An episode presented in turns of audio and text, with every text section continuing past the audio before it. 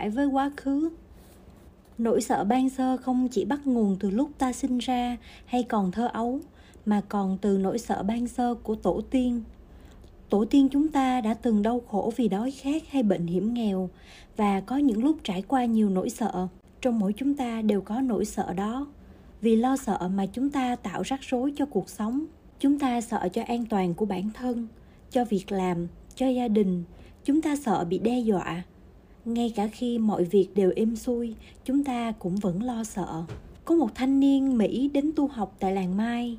Trong khóa tu, tôi yêu cầu các thiền sinh viết thư cho cha mẹ, dù cha mẹ còn sống hay đã qua đời.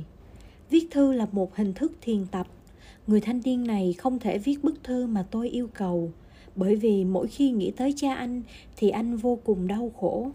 Cha anh ta đã qua đời mà anh ta cũng không hòa giải được với ông ấy người cha ấy đã từng ngược đãi anh hồi anh còn nhỏ, đến nỗi anh ta không dám nghĩ đến ông ta, chứ huống chi là viết cho ông ta một bức thư.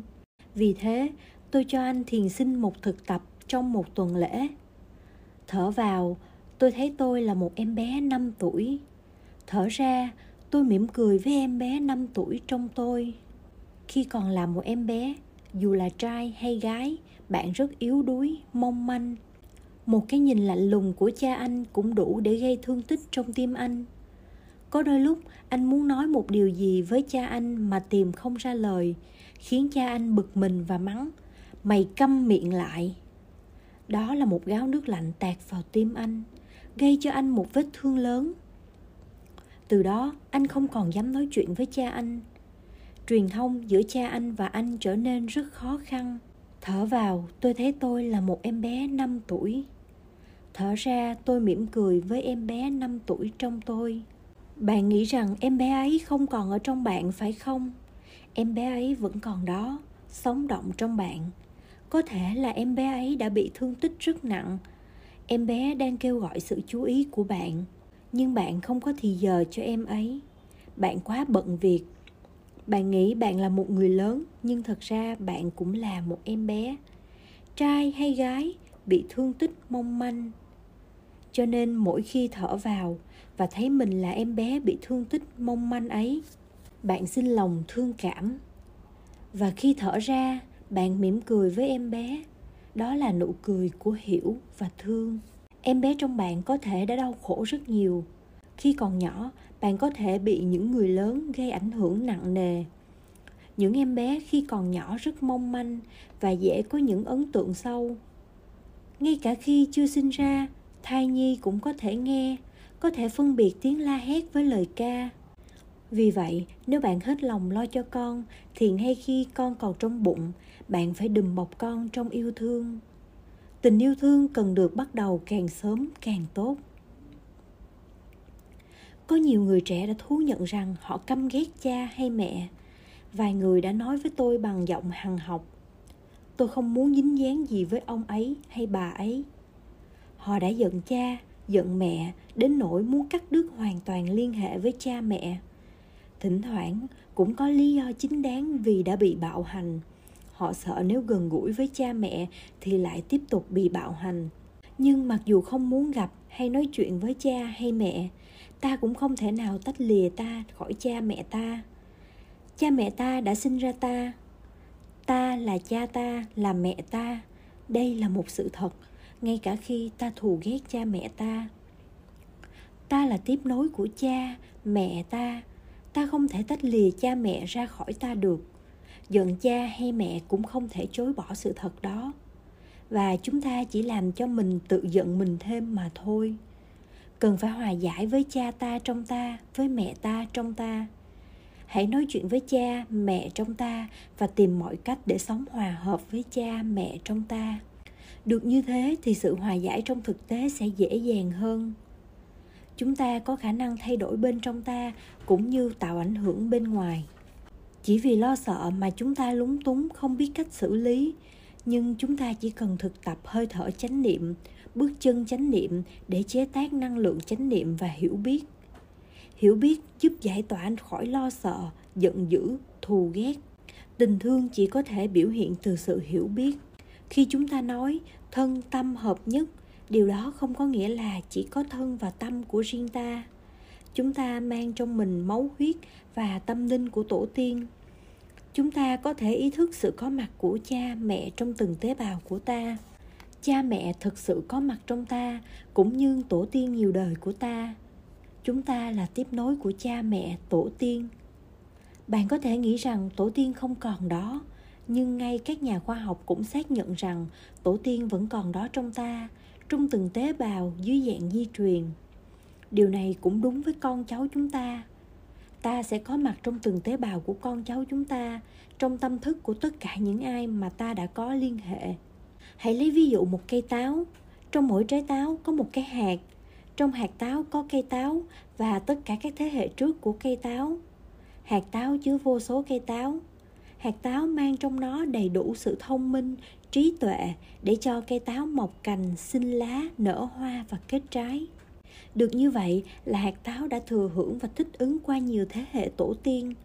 Bạn cũng thế, bạn có đủ thông minh, trí tuệ để lớn lên thành người là nhờ bạn đã thừa hưởng vô lượng tuệ giác, không chỉ từ tổ tiên huyết thống mà còn từ các tổ tiên tâm linh.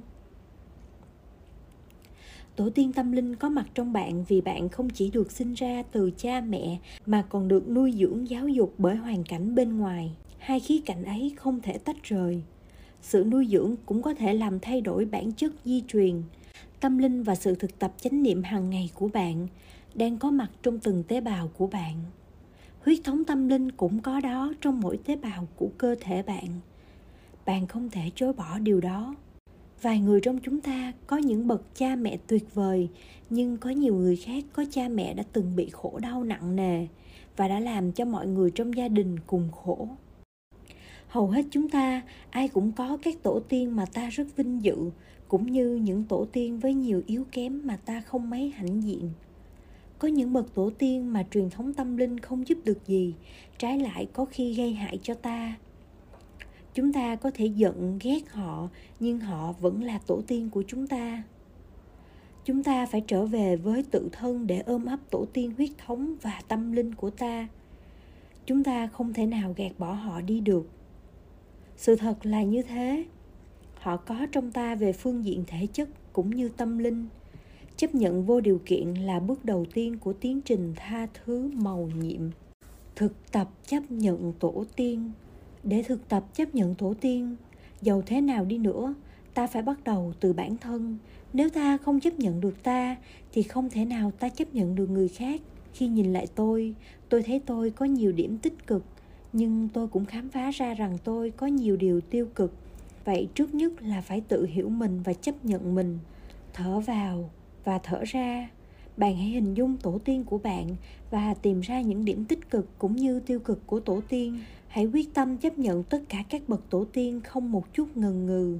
Kính thưa quý vị tổ tiên, con chính là quý vị. Con thấy rõ quý vị có những hạt giống tiêu cực cũng như tích cực con biết rằng quý vị đã may mắn có những hạt giống tích cực. Được tưới tẩm nơi quý vị như hiểu biết, thương yêu, vô úy con cũng biết rằng nếu quý vị không được may mắn, thì cũng có thể có nhiều hạt giống tiêu cực được tưới tẩm như sợ hãi, tham lam, ghen tị, khiến cho các hạt giống tích cực không có cơ hội phát triển. Khi một hạt giống tích cực được tưới tẩm, thì có thể đó là một phần nhờ may mắn một phần nhờ cố gắng. Hoàn cảnh thuận tiện trong đời sống có thể tưới tẩm các hạt giống kiên nhẫn, vị tha, từ bi, thương yêu. Những người quanh bạn có thể chung tay tưới tẩm các hạt giống ấy, cũng như giúp bạn thực tập chánh niệm. Nhưng nếu sinh vào thời giặc giả hay khi gia đình cộng đồng bị khổ nạn, ta có thể sẽ mang đầy tuyệt vọng, sợ hãi. Những bậc cha mẹ có nhiều đau khổ khó khăn trong giao tiếp với xã hội và cộng đồng, sẽ tưới tẩm hạt giống sợ hãi và hờn giận cho con cái. Nếu trẻ con lớn lên trong một gia đình đùm bọc, yêu thương, thì những hạt giống tốt trong em sẽ được tưới tẩm và phát triển. Nếu bạn nhìn tổ tiên như trên, thì bạn sẽ hiểu rằng tổ tiên của bạn cũng đã từng chịu đựng đau khổ và đã phải phấn đấu. Biết như thế, bạn sẽ dễ dàng gạt bỏ buồn giận và chối bỏ tổ tiên chấp nhận tổ tiên với tất cả các điểm tích cực cũng như tiêu cực sẽ giúp bạn bình an và không sợ hãi. Bạn có thể xem anh hay chị của bạn như là những tổ tiên trẻ nhất của bạn, bởi vì anh, chị của bạn sinh ra trước bạn. Anh, chị của bạn cũng gặp khó khăn như tất cả chúng ta. Muốn hòa giải với tổ tiên cần phải thực tập. Đây là một điều quan trọng bạn có thể thực tập bất cứ ở đâu, trước một bàn thờ hay một thân cây, trên đỉnh núi hay trong thành phố. Bạn chỉ cần ý thức là tất cả tổ tiên đang có trong bạn, bởi vì bạn là tiếp nối của tổ tiên bạn. Chỉ khi nào bạn hòa giải được với tổ tiên, bạn mới thật sự sống hoàn toàn trong hiện tại.